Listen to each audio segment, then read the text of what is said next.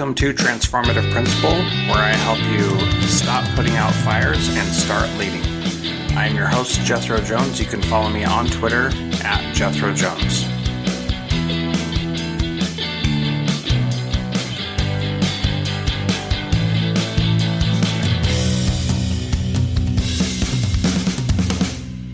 One of the best pieces of feedback that I've gotten during the pandemic with the masterminds that I run is that principals are enjoying talking about instruction and not just talking about COVID rules and regulations. It's one of the great things that we get to do in the mastermind is focus on the things that really matter. And sometimes we try to focus on other things, on the distractions that take us away from our vision, but we're always able to come back because our whole goal is to help us get our schools to where they need to be. So I would love to have you in there. And if you've been listening to the podcast for a while, you've probably heard me talk about it before. You probably have questions. Just go to jethrojones.com slash mastermind and let's set up a time to call, to talk about it. That's jethrojones.com slash mastermind and then click on schedule a call. I look forward to talking with you. Again, that's jethrojones.com slash mastermind.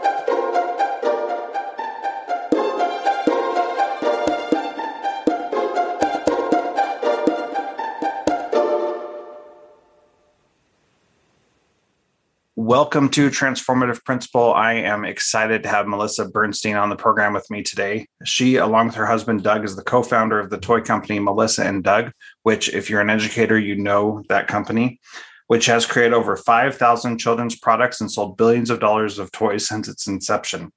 Raised by educators, Melissa and Doug started the business in their garage in nineteen eighty-eight, and they've been on a mission ever since to produce open-ended, inventive, non-technologically driven playthings for young children. Throughout Melissa's remarkable career, she kept secret her lifelong battle with severe depression and anxiety. She reveals her struggles in Lifelines, her first book, which she wrote to help others who are also suffering. Melissa's book heralds the launch of lifelines dot com, an online ecosystem she and Doug are underwriting to support those seeking support, guidance, and community on their mental health journeys. Melissa lives in Connecticut with Doug and their six children. And Melissa, thank you so much for being part of Transformative Principle. I'm glad to have you here.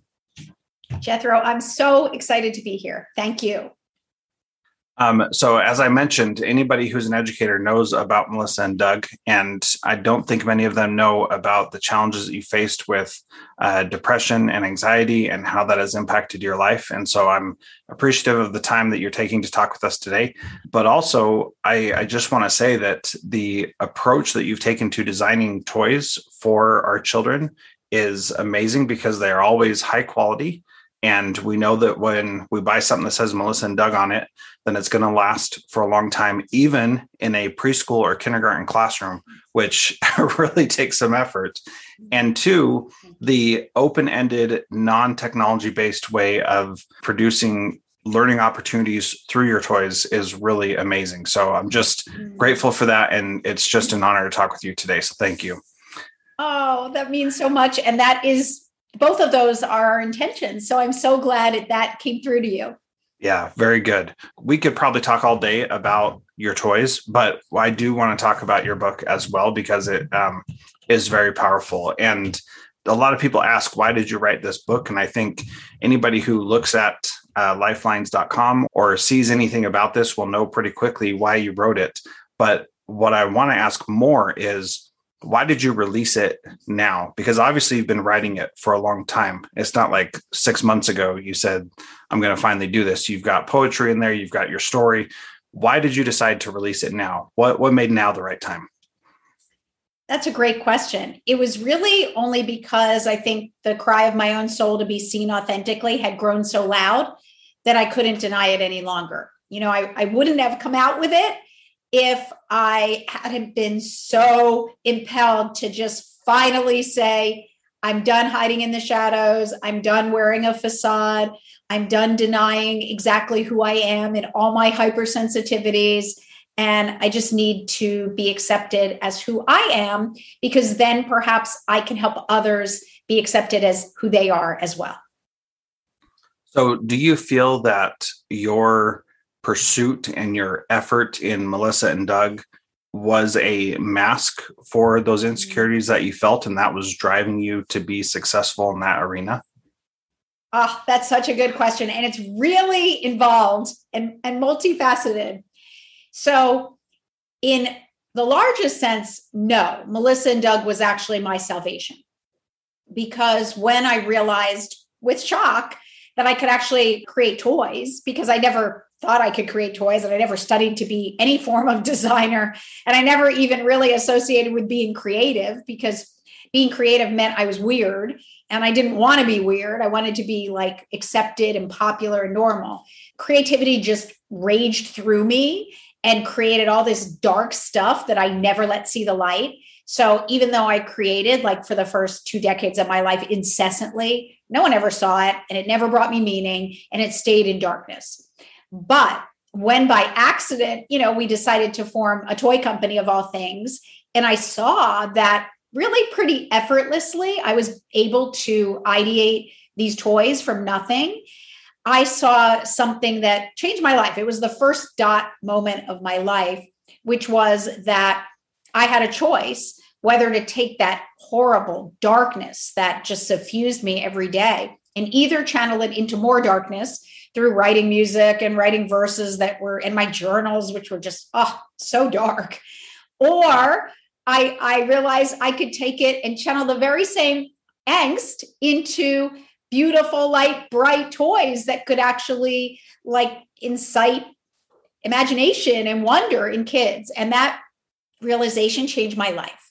So yes, it did uh, help me immensely. However, although I was channeling all the darkness into light through making toys, I still wasn't accepting who I was in all the qualities that gave me the ability to create and make those toys, if that makes sense. Yeah. So it sounds like you were recognizing that you could do this creative work, but you were also denying it at the same time by not letting that part of you out, if I'm saying that correctly. What, you give me your words to explain that. Yeah, because those feelings of darkness and of existential nihilism, which is there is no meaning to existence and I'm not able to make meaning, were so horrible. And I had a voice in my head my whole life that basically said, end your life. It's not worth it. It's, it's not worth your energy. It will all be nothing. And it was like this incessant voice.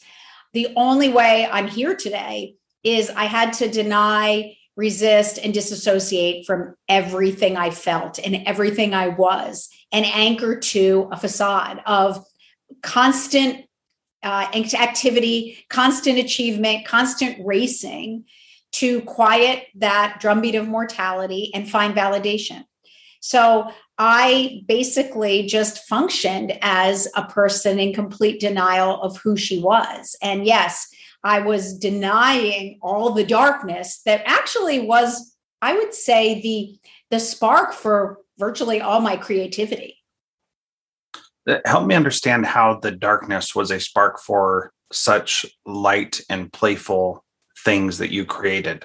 That seems like a, a dichotomy that, that doesn't typically exist. It seems that if you have a darkness, then you'd use that to create more darkness, or a lightness, you'd use that to create more lightness. How does that dichotomy work?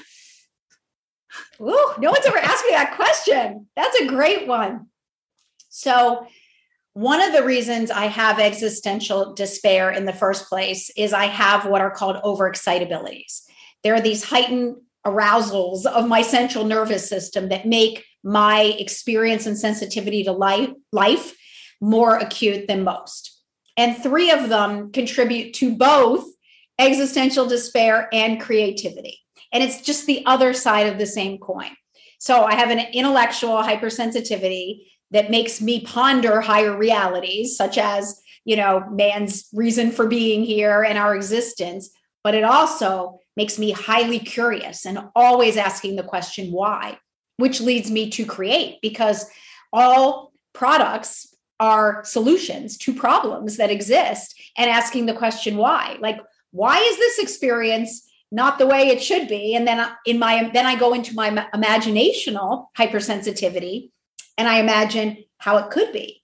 Like, how can I fix this problem so that it doesn't exist and the experience of users can be flawless? And that immediately comes into my head as an idea. And I see it finished, you know, so, and then the emotional hypersensitivity is probably the third one. That means that I feel everything more acutely than others. And I always said, both the beauty and the pain of the world are unbearable to me. So it doesn't mean I just feel the darkness, but I feel the lightness too. When I see something beautiful, I cry. And when I see something despairing, I cry. And it's that ability to feel so deeply that spawns a lot of my uh, reflections about life, right? In all its darkness, and gives me my need to come to terms with it, to make sense of it. So I'm making sense of the darkness through verses, through creating beauty from it. And I'm making sense of how beautiful and evanescent and ephemeral life is too, by trying to make something tangible and lasting from both sides of it, if that makes sense. Yeah, I think so. I think what would be helpful is if you can think of a particular product, one of the toys that you've created, what the problem was that that was solving, and how you used that darkness to then create the positive lightness through those toys. Yeah. So I think, I mean, our brain is only capable of thinking of so many things at the same time. So what I try to do, instead of pondering why I'm here, which really, I mean, you know, there's an answer to, but, but you could just, you could ponder yourself into exhaustion.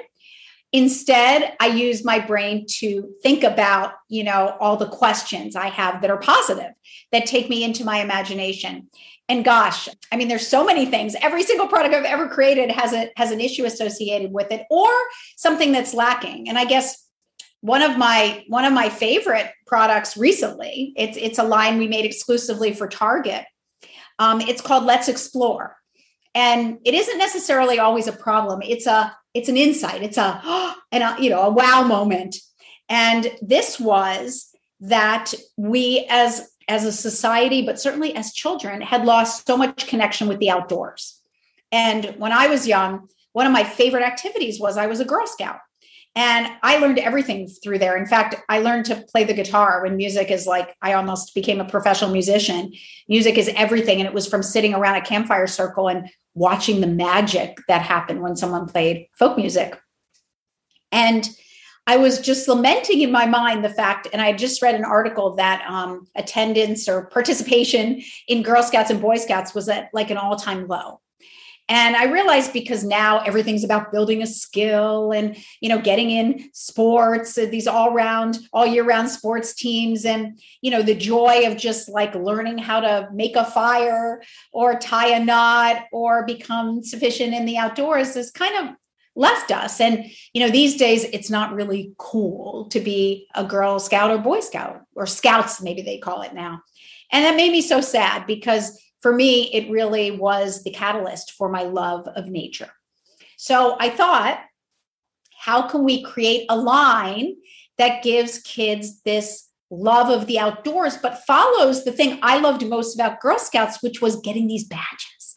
It was like the coolest thing. Like, I could build this skill and then get this tangible reward for it that I could wear proudly, like on my sash, and kind of feel like I achieved something. It was building that resilience, that sense of success and confidence that we so desperately need. So that's what this whole line became. It became, how can I sort of reimagine that beautiful experience and, you know, that, that I had, and this, and marry that with the nature deficit disorder that's occurring in children, and create a line that gives kids this love of the outdoors with the ability to earn a badge when they did these skills that they could wear on their pocket or in their pocket and hold. So we created an entire line, from making a pretend campfire to exploring to um, recognizing different uh, elements of nature outdoors, to cooking, like setting up a campsite. I mean, everything. It's a beautiful line. I'm so, I'm so proud of it. I mean, I, I didn't do it alone. I'm just the spark. And then the whole team comes and brings it to life. But it really, I think it really served our purpose, and, and I believe is going to give kids an appreciation once they can do these things indoors or outdoors. They'll say to their family, like, I really want to go camping, and it'll come from them. Which, you know, I'm a huge advocate of students being involved in their own learning and their education, and and making those kinds of statements where I want to do this and we should do this as a family. That kind of stuff is really powerful to me. For the last several years, when we lived in Alaska, especially, we would go camping every summer for a couple of weeks. Uh, we lived in Kodiak, Alaska for a while, and we would get on the ferry and go to the mainland and camp. And we were really like away from home. Like we couldn't just get go back home if it rained or something, because the ferry wasn't going back there for two more weeks. So we were essentially, you know, stranded and had to had to just deal with it. And there were many rainy days that we we hated that time. However, we also loved it because it brought us closer together. We appreciated the outdoors, and we understood more about how to survive on our own, which all those things are, are super important. Um, I want to change topics just a little bit. And one of the things that you mentioned in the book that you struggled with greatly was a, a sense of achievement. You shared a story about in college how you worked so hard and just dug into your studies, and then uh, that all fell apart and you had to take an incomplete later on uh, instead of completing the course. And that was a huge academic failure for you. I do a lot of training with schools around trauma-informed practices. And one of the things that we talk about a lot is the students who appear perfect on the outside and on the inside are really struggling. And your story about that is really powerful. But I want to ask you, what would have helped you then? And what advice do you have for teachers who are working and principals who are working with these kids to, to help them when they are struggling with similar kinds of things where they're burying all the pain and, and discomfort they feel and just pouring into something for a sense of achievement that really is not going to bring them happiness either? Gosh, this is such an important question. And I might tell you more than you want to hear. I mean, it, I hate to say it, it starts with the grading system to begin with. Preach. I mean, yes. honest, honestly, I have to be honest with you. Kids yep. are no longer sparked to learn. They're no longer going to school to find that thing that they want to spend the rest of their lives learning more about. And they're graduating without anything but a number on a report card. Agreed. And I can tell you, my own daughter worked so she she's a didn't fall the apple didn't fall far from the tree. You know, she graduated her high school top of her class, like over a four point four average. She's going to Yale, and she achieved it. Like, she got into her dream school, but she said, "Mom, I honestly I felt so much pressure." Our high school has like two or three streaming apps of G P A that people upload their grades to, mm-hmm. and it like gives you this real time like ranking. It, it's not it's not about being sparked with knowledge anymore. It's about getting to the goal, which is in the head, not the heart. So I despised anything that made me have to fight for a grade. Became immediately out of my heart and in my head. And once it got in my head, it was over, because if I performed any less than perfect, I was worthless. And it was mm-hmm. never about the learning, ever. I yeah. never once, because anything that was about the learning, ultimately that learning got snuffed out by needing to perform in a certain way. And then the other thing that's really horrible is I had an experience where my, my writing, I applied to a graduate program, an M F A in creative writing. And it, I was going to say, the other thing is creativity, which is so many of our salvations, is very qualitative in its in its judgment. And I yeah. had a professor, the head of the program at, a, at not a very good u- university for uh, um, M F A in creative writing, tell me that my writing stunk. And basically, I didn't get into the program. He told me my writing was was stupid. And I didn't. Yeah, this huge book. No, your writing doesn't stink. That's That's the kind of thing that destroys kids that it doesn't need to. Well, guess what? I after that, I stopped writing my verses altogether for almost thirty years because of that one teacher judging my writing as being not good enough. So yeah. I think it's it's endemic.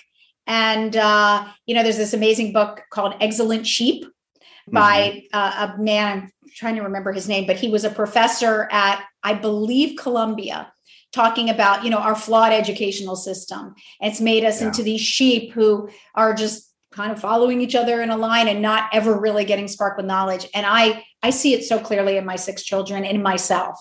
Mm-hmm. Yeah, I, I'm definitely with you on that. And so much of what we try to do in education is actually demotivating to kids to be part of it. And starting with grades, absolutely, it is it is ridiculous. So I graduated with a two point five two from high school um, because I realized that if it was if it wasn't worthwhile, there was no point in me yes. doing it. And my first year at college, I showed up to the final for my English class. English was my major. And, and the professor said, you know, Jethro, it's not really worth it for you to take the final.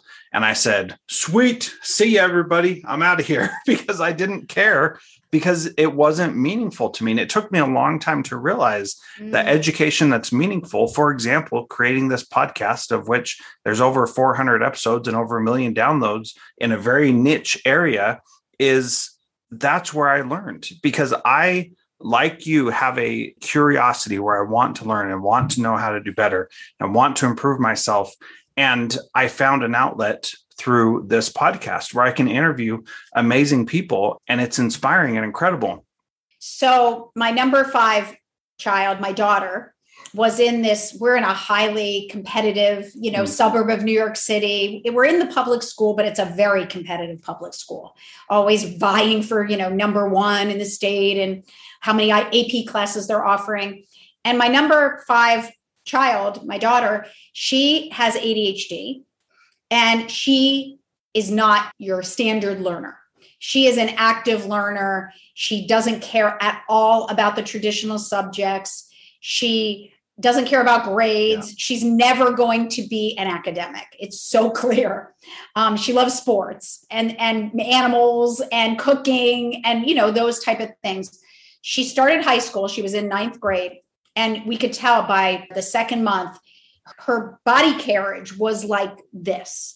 Because if you aren't an academic in, in getting A's and in all the advanced classes in our high school, like you're basically worthless. And you're given that even by the teachers, because again, if anyone's performing below the, the level, right, you're bringing yeah. down the school scores. And like, they are, that is, they're not having that.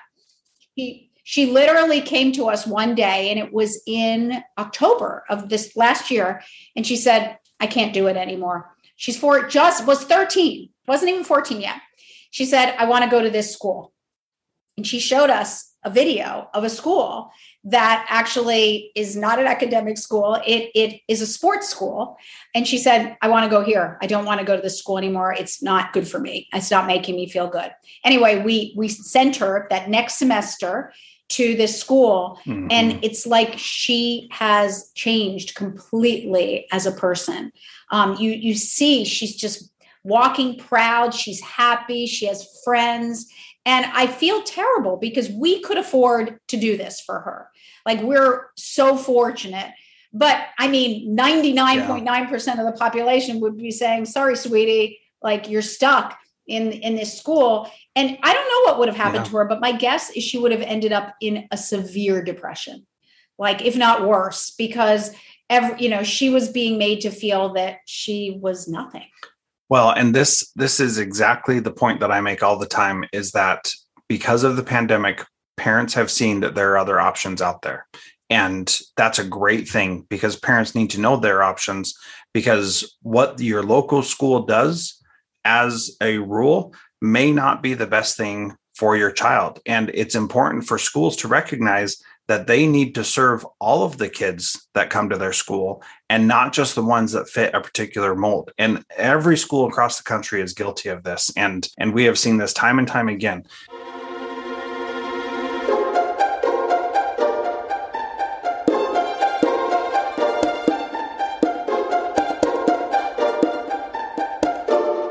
John Catt Educational supports high-quality teaching and learning by providing publications that are research-based, practical, and focused on the key topics proven essential in today's and tomorrow's schools. The latest John Catt publications include a book whose bold, transformative ideas amaze and infuriate people around the world, according to one reviewer, a title from global leaders in curriculum planning, practice, and retrieval, one book that says stop talking and start doing with regard to teacher well-being, and much more. These books, used by educators of all roles across North America and worldwide, amplify fresh, engaging voices with practical strategies to create transformative change. Learn more in our show notes at jethrojones.com slash podcast.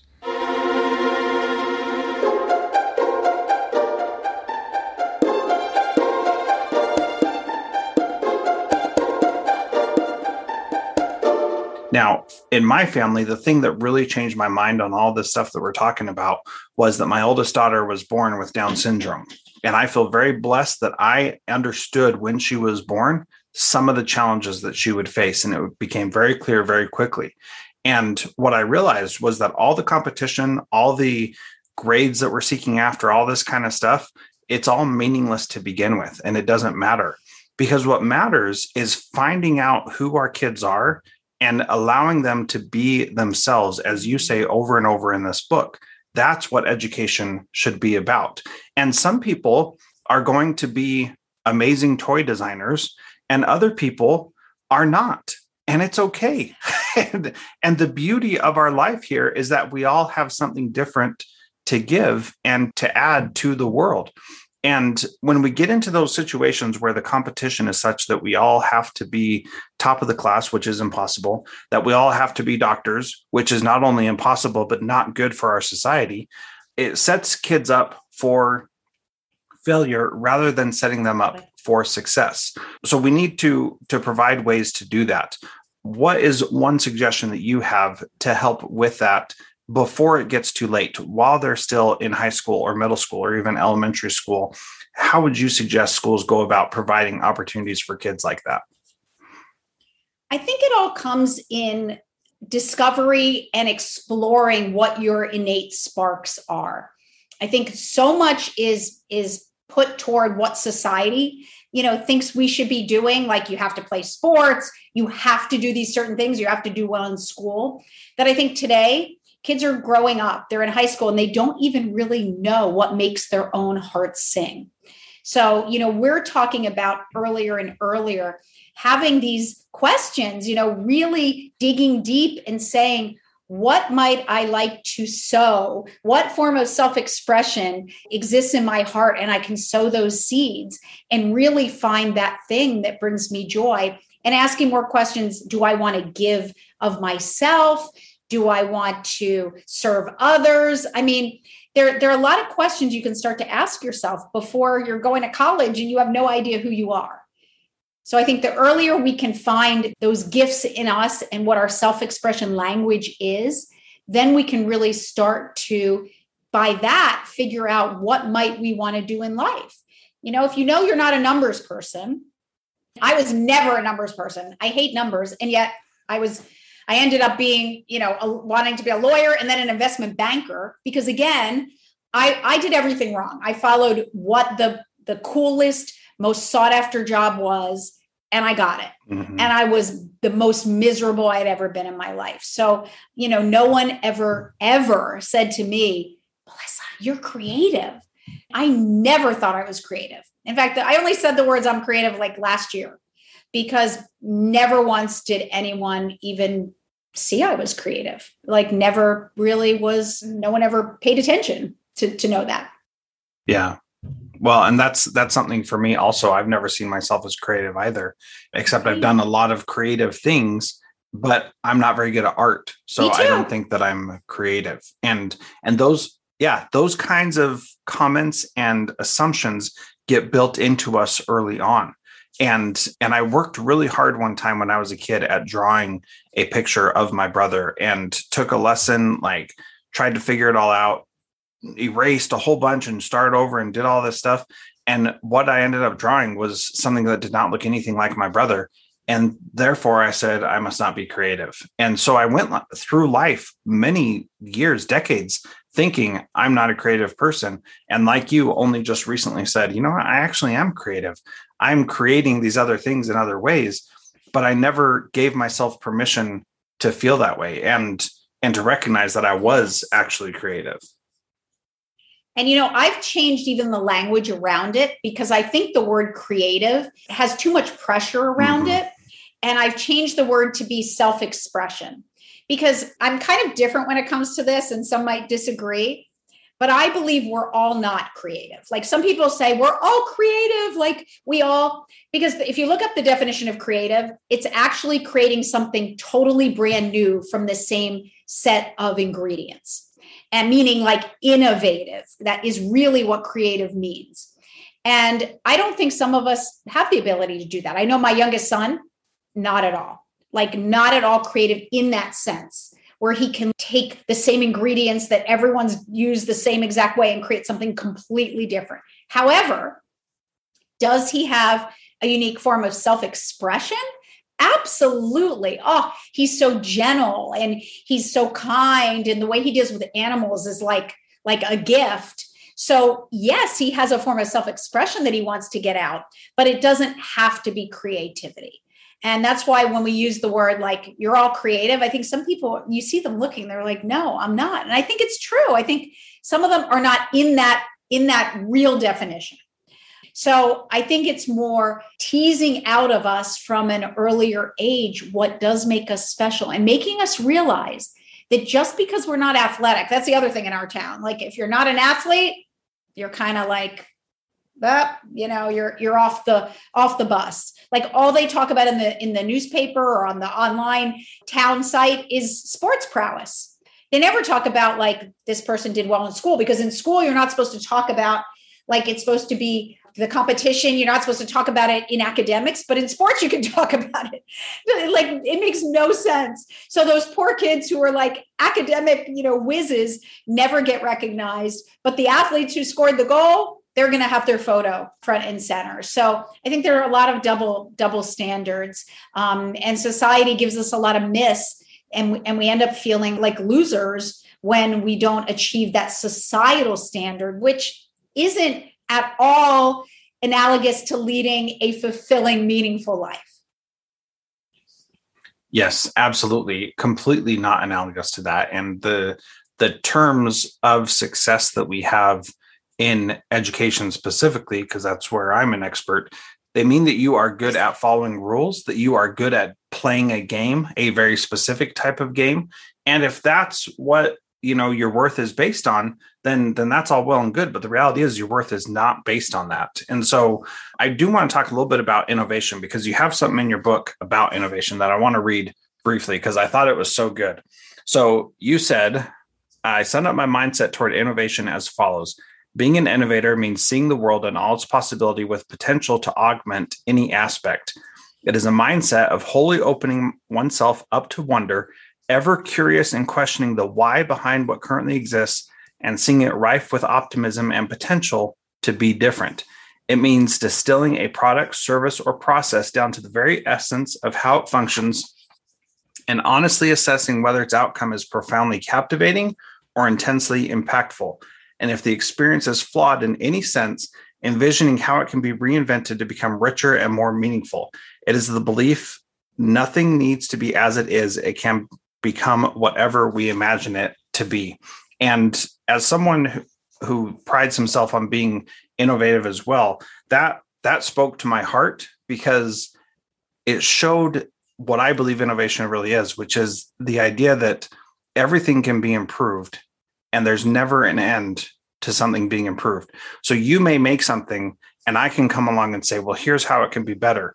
And that doesn't take away from the creation that you did, but it adds to it. And that if we think of this as all of us adding to it, it makes it that much better. What else do you have to add about innovation? I love that. One of the best, you know, quotes I heard is we all stand on the shoulders of giants. And when you think about that, each one of us, no matter what we make, right, we're using materials that someone before mm-hmm. us invented. So it's really this beautiful, I love it. It's like, we're in communion, right? We're all linked together inextricably and will never be separated in this idea of just furthering society and furthering the, the experiences we're having. So I I absolutely love that. And I think, you know, that when you ask um, me what the qualities of being an entrepreneur and an innovator are, you know, the first one I really believe is optimism. And I think optimism means that anything is possible.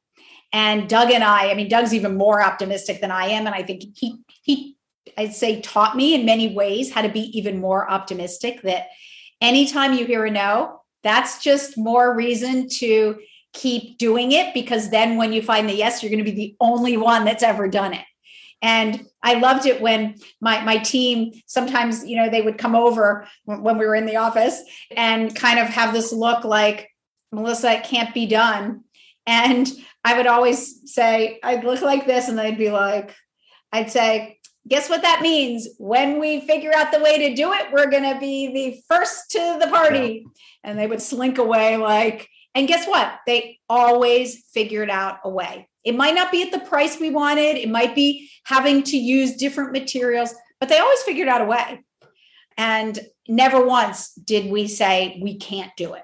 We could choose sometimes not to do it because of circumstances that made it too expensive or too intricate, but we always could do it. Yeah. Well, that's, that's what I love about. And I, I think that what you said about optimism really does, does matter a lot. And that's, That's a that's an easy thing to dismiss or to think is Pollyanna-ish, you know, that you're just hopeful and and that everything's going to work out. And and really, I think I see that as a much deeper understanding of things truly are possible, that you can you can overcome anything that you face. Yeah. One of the other things that you mentioned in the book is that you would often say in in situations that you, I still don't understand that. Can, I don't get it. Can you explain it to me more? And not that you were, I don't want to say you were stupid. You wanted to really understand things deeply, which if they weren't explained deeply, then you couldn't connect with them and understand them. And so was being an entrepreneur where you were the one in charge easier for you to deal with that specific trait in yourself? And how did that manifest itself? Oh, that's an amazing question.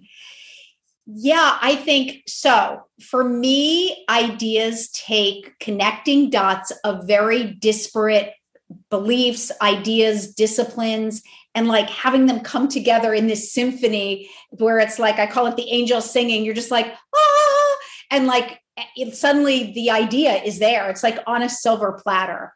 And that takes a lot of time. It's almost like I think of it as like a cauldron that's just simmering. And sometimes it could be simmering for years. And suddenly this one random thing you learned like ten years ago and just pocketed in this deep crevice of your brain is suddenly like, oh my gosh, that plus this plus this like, like combines in this explosion that creates the idea. Yes, I would say when I'm alone, I need a lot of downtime. I need a lot of time to just let it. And that's my favorite time, when I can go up into the, the boundless imagination and just kind of explore different things coming together. And I would say I do get very frustrated with others. Either they don't want to learn it and understand it as deeply as I do, so they get really frustrated with me, um, which makes me frustrated with them. Or uh, they want to do things too quickly without thinking them through. So I've always been like a lone wolf when it comes to anything. And I don't like, I'm really not the type, you know, everything is about collaboration and working in teams. I'm not a great team player. I'm not a great team worker, because I just, I, I need to ponder it for as long as it takes me to come up with the answer. And if the answer doesn't come, I have such faith in my intuition, at least when it comes to like product design, that I don't force it. If it's not ready, I just don't bring it to market. And of course, other people are like, it's time, we need to bring it, it's getting late. I'm like, if it's not there, it's not coming. And, and I always know it will come when it's ready, if I just allow it to kind of sit in that beautiful space and just continue to, because it's working. It's not like, when it's sitting there, it's like everything's percolating. You know, it's just the the the dots haven't quite connected yet. I love that, Melissa, because that is exactly what, to me, true genius is, is letting it sit until it is really ready. And you are the only person who can decide exactly. when it's ready. Like, you can't say, the teacher said the due date is this day, so therefore it must be ready. Nope. And this is the problem with education and with companies, is they want, and even in my life, people have been like, tell me the answer. And I'm like, I don't have the answer. And they get really annoyed with me. I'm like, I don't have it yet. I will tell you when I have it, and it will be the right answer from, from my, my soul. Um, but I don't, I, I don't have it right now. And I've had people really frustrated me with me for not just that quick fix. You know, we, that's what we want in America. At least it's the quick fix. Like, give me the answer. Even if it's wrong, I want an answer. And yes, I. Yeah. And so in education specifically, we have time divided, or we have learning divided into time, which is not the way that it should be. And it's going to take some people a lot longer to learn things. Other people are going to learn it fast, but we have no way systematically to move kids through the learning process except at the pace we determine, which to me is, is a tragedy, because it holds, it holds everybody back from realizing their full potential, which I don't believe we have time in our lives to hold people back from that. We need to learn that as soon as possible and be totally fine with someone saying, this is my purpose in life, until they hit eighteen and then they change it. And then they hit forty and they change it. And then they hit fifty and they change it. And then they hit fifty-one and they say, never mind, that was not my purpose. And it's okay for people to go through those phases. And what a tragedy it would be if those types of self-expression were not able to be fully realized. And it is a tragedy because it happens all the time. So beautiful. That is exactly right. Instead of feeling this pressure to have to get to what we're going to do our entire life by age, you know, eighteen, know that it is, that's the whole point. It's an exploration your entire life, and you're going to change it. So again, yes, it's a lot of these myths that society feeds us with that need to be dispelled. And then the other thing about learning is it's so disciplinary. And I feel like any problem you're going to solve in the world is going to take an inter-multidisciplinary approach, which we still do not use in school. And until we bring all the subjects together and use them like collectively to solve these bigger problems, I feel like it's not applicable in the real world. Like, you learn so much stuff, you know, memorization, regurgitation, that you never even remotely are able to use.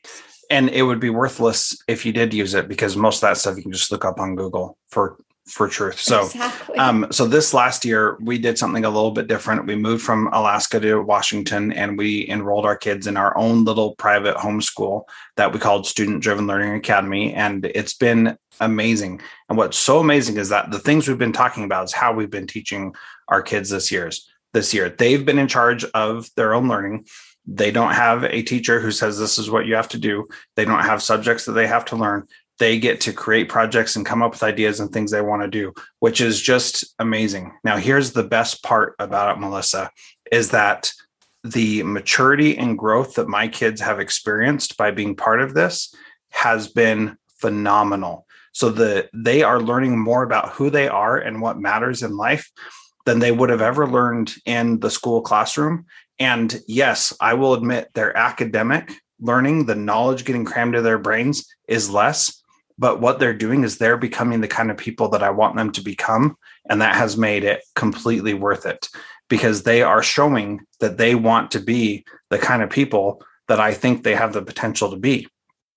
And to me, that's inspiring. And it's worth the stress, the frustration, the looks from other people when we tell them that this is what we're doing. And it's totally worthwhile, because I love what they're becoming. Now, they may choose to go back to regular school next year. And if they do, then that's, that's fine. But we now know that they have the potential and they can start making their own decisions, which to me is worth everything. There is nothing better. And I think when the people give you those quizzical looks, it means you're doing the right thing, because you're not, you're not one of the sheep, right? right? You're the, you're the, you're the yep. sheep that's outside the herd. Oh, I love that. That's right. Yeah. So my final question, Melissa, is what is one thing that a principal can do this week to be a transformative leader like you? Wow. That's a great question. That's a great question. I think it all for me comes down to showing who you really are. So if I were a principal, I would go into every classroom and I would tell a story to the kids and the, the teachers about when I was depressed, when I was anxious, when I was scared, and how I had to use the tools in my own self to overcome that. And I still have times when I feel that way. And I want, you know, them to know as a principal that it's okay to feel the full spectrum of emotion. It's okay to feel scared. It's okay to, to feel pressure that you might not do well, because I, as the leader of this school, feel it every single day as well. Yeah, I, that is great advice. And almost every principal I talk to through coaching principals is dealing with some sort of imposter syndrome where they feel like they don't know how to do this job well enough. And that is that is absolutely true. Um, so once again, the book is called Lifelines. lifelines dot com is a community that you and Doug are creating to help people struggle through that and to come out on top. So uh, Melissa, this has been awesome. Thank you so much for being part of Transformative Principal today. I'm so happy to be here. And just just know that our community is entirely free also. So there's no, no charge or anything. And um, we just want to show people that they're not alone. Excellent. Yep. And make sure you check that out at lifelines dot com. Thanks again, Melissa. Thanks, Jethro.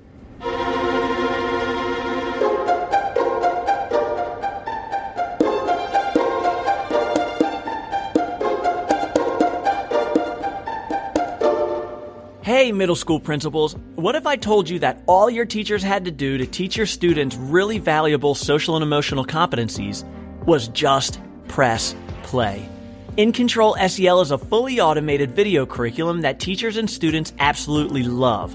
And that's because it's easy, and it looks just like a Netflix or a YouTube show. So all you have to do to hear about how it can completely transform your school is schedule your call. Tell us Jethro sent you and you'll get twenty percent off if you feel like it's a good fit.